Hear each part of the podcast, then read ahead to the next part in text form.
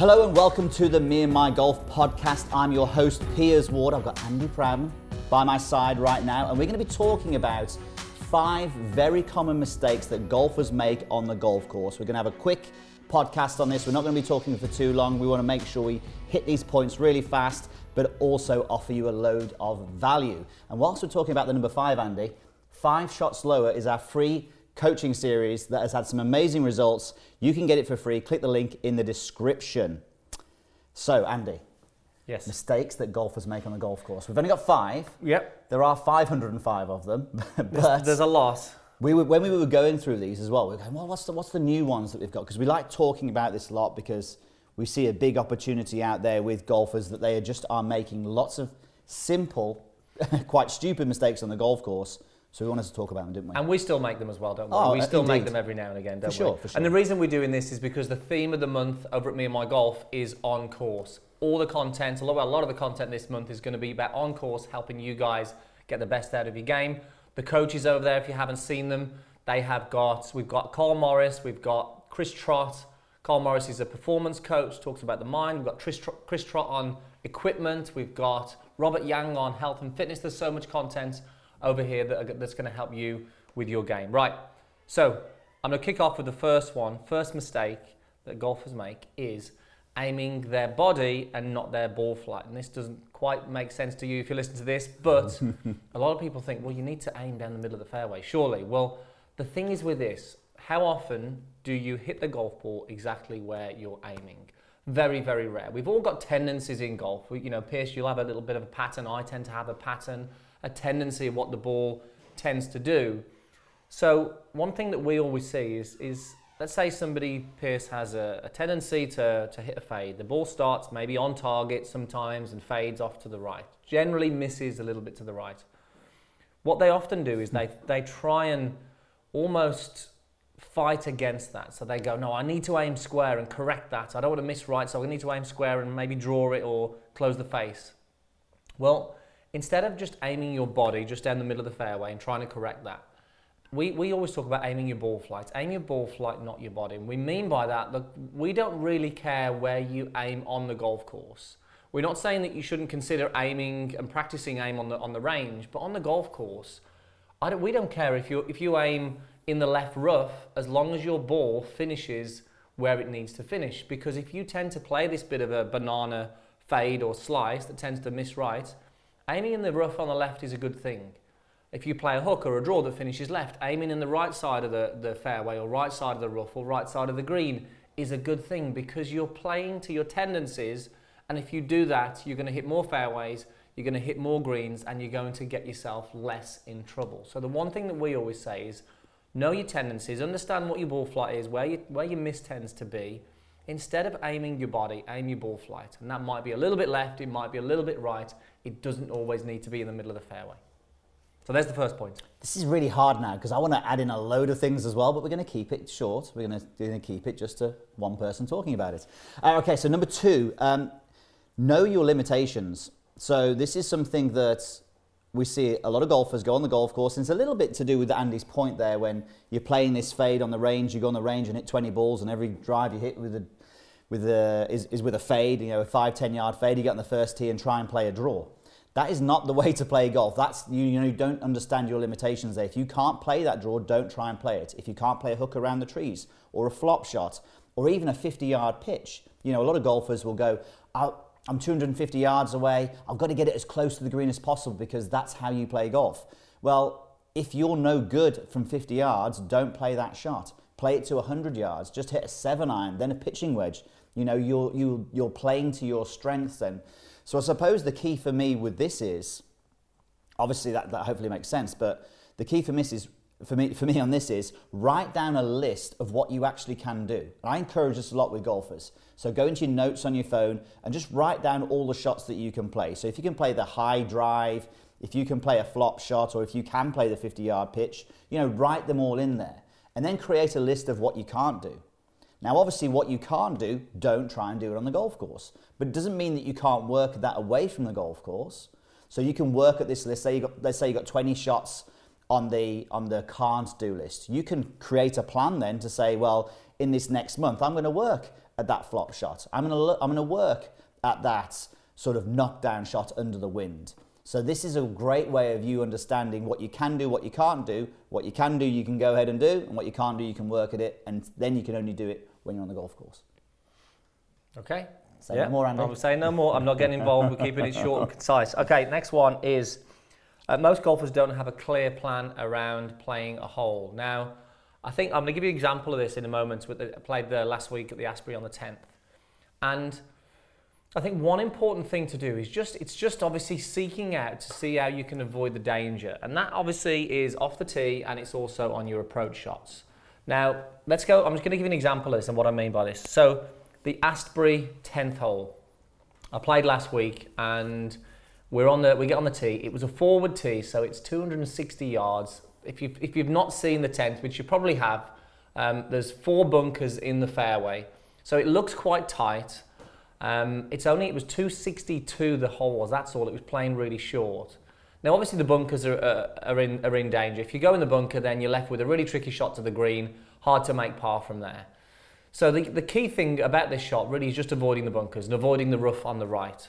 Now most golfers at two sixty-two, they're going, right, okay, par four, let's get the driver out. They get the driver out and hope to miss the bunkers. They'll just go, well, if I hit a good one, a perfect one, I'm going to hope to miss the bunkers. Well, what we want you to think of is having a real clear plan off the tee first to go, how can I take out the danger? How can I take out the risk of getting in trouble?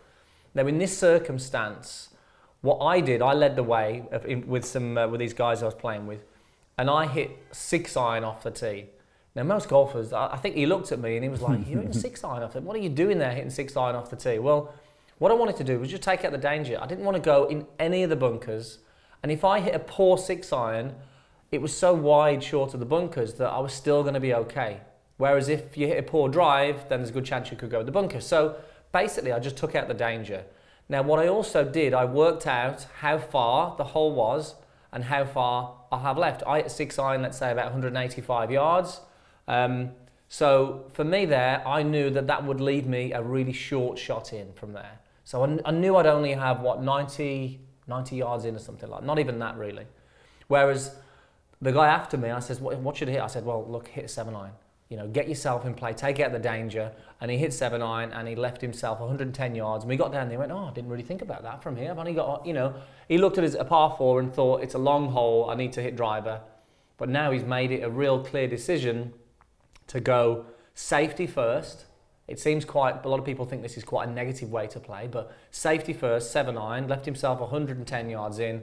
I think he got it on the green, I think he made par from there. So I think the, the important thing is be aware of off the tee, where is the danger, how can you take it out? Look at the bunkers, look at the out of bounds, how can you just minimize the chance? Club selection, aim, have a plan for that. Second shot, exactly the same, where do you not want to be? If there's, a, if there's bunker short right or the tight pin, where do you not want to be?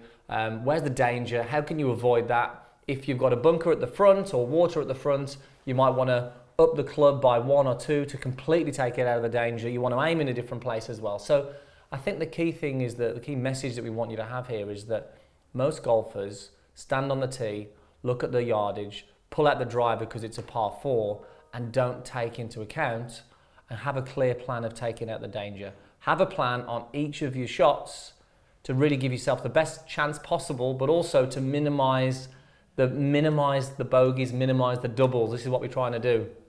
Golf is about actually the bad shots as well. It's about minimizing the bad shots. And if we do hit a bad shot, still being in a, in a decent place as well.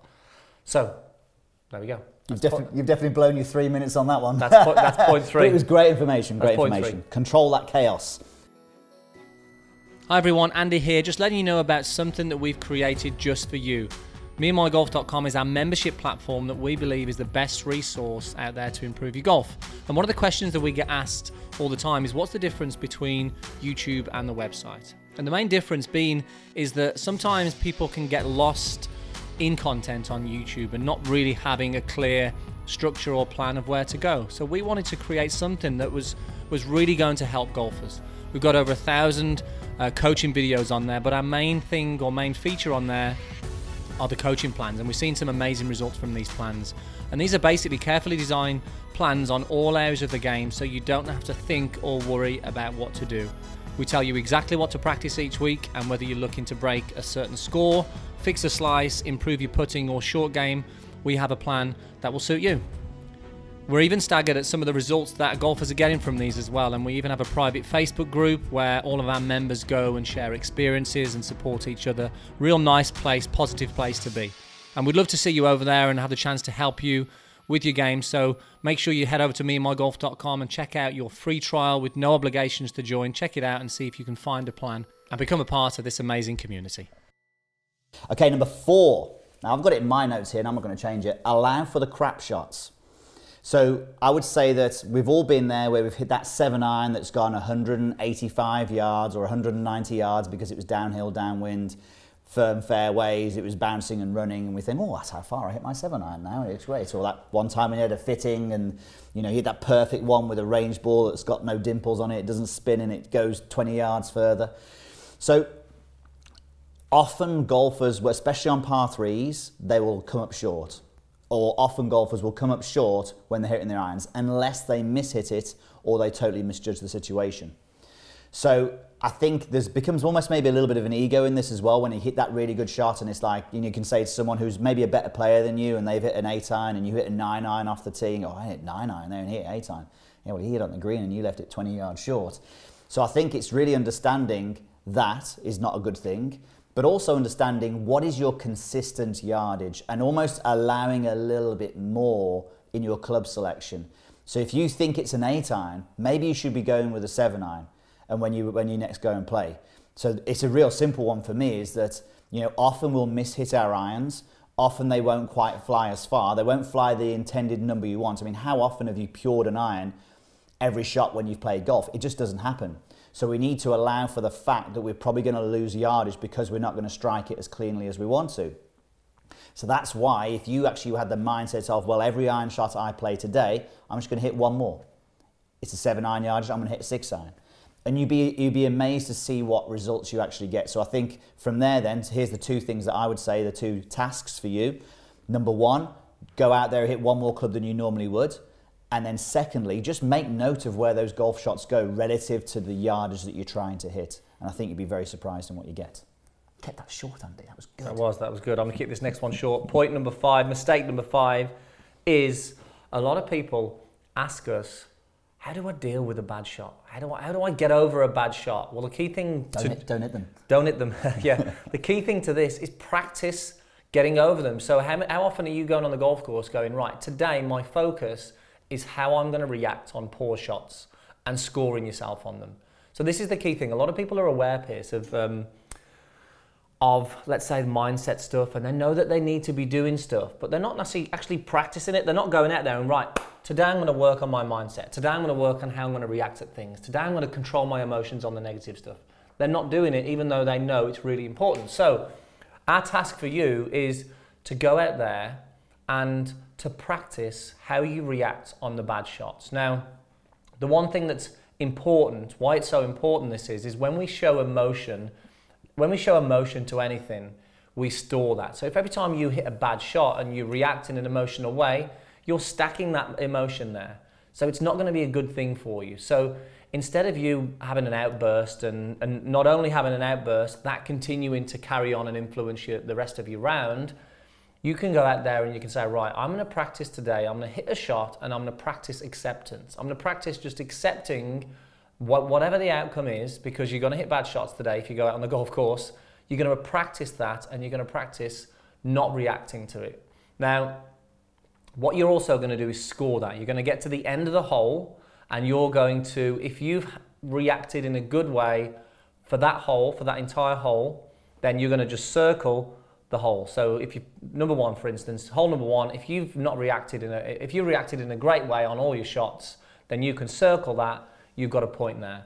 And if each hole you do that, at the end of the round, you might have, if you if you're very, very good, which I doubt you're going to get eighteen, it's quite difficult if you're doing this for the first time, but the idea is to obviously have eighteen holes where you've got a circle around each number, because it means you've controlled your emotions and you've reacted well on all of those. If you practice this, you'll get better at it, And if you get better at it and start to do it over and over again, it becomes a habit, and that will lead then to you having a more pleasurable experience on the golf course as well, but also shooting lower scores. So next time you go out, if you're somebody who struggles with reactions and having a negative response, practice controlling it, relax, calm, and get on with your game, and you're going to score yourself and see how you get on. Sounds far too hard, that does. It's hard, it, it is hard, but you know what? It, it, it just takes practice, and ultimately we just know that it doesn't help us. We know that actually reacting in a negative way is not going to help you play better golf. If you want to be better, then you need to put the time and the effort in to do yeah. that. And that's a great tip as well about circling the scorecard. I mean, that's Carl Morris, yeah. obviously, who, who gave us that thought quite a long time ago now. So look, I hope you enjoyed that. There are definitely some very simple wins there for you. And, and they're not they're not really that hard to do, really, if you think about it. So make sure you share this with your friends if you want to help them on the golf course. Take advantage of the Five Shots Lower as well. Click the link in the description. It definitely has been working really well with lots of golfers, thousands of golfers, in fact. And also, let us know. Screenshot this. Tag us in on Instagram, on social, and let us know which one you can relate to the most. Which one of the five mistakes are you doing the most, and which ones you need most help with or most practice on? Number five for me. Number five? Sure. Number five, yeah. I get very angry. Okay, so let's summarise the five mistakes then. So we've got number one, aim your ball flight, not your body. Number two, know your limitations. Make that list of what you can do, what you can't do. Number three, have a clear plan to take out the danger on all your shots. Number four, allow for the crap shots. And number five, practice your reactions and make sure you accept exactly what happens when you're on the course. Very, very simple. It's definitely going to help you golf. Thanks for watching, listening, and we'll see you soon. Cheers, guys. Thanks for listening to this episode. We hope you found some great value in it. And if you did, make sure you subscribe to the podcast and share it with a friend. Also, let us know your feedback by leaving us a rating or review over on iTunes. And remember, if you want to go deeper and really improve your game, head over to me and my golf dot com and start your free trial and check out one of the many plans that are seeing incredible results. Thanks again for listening, and we look forward to speaking to you next week.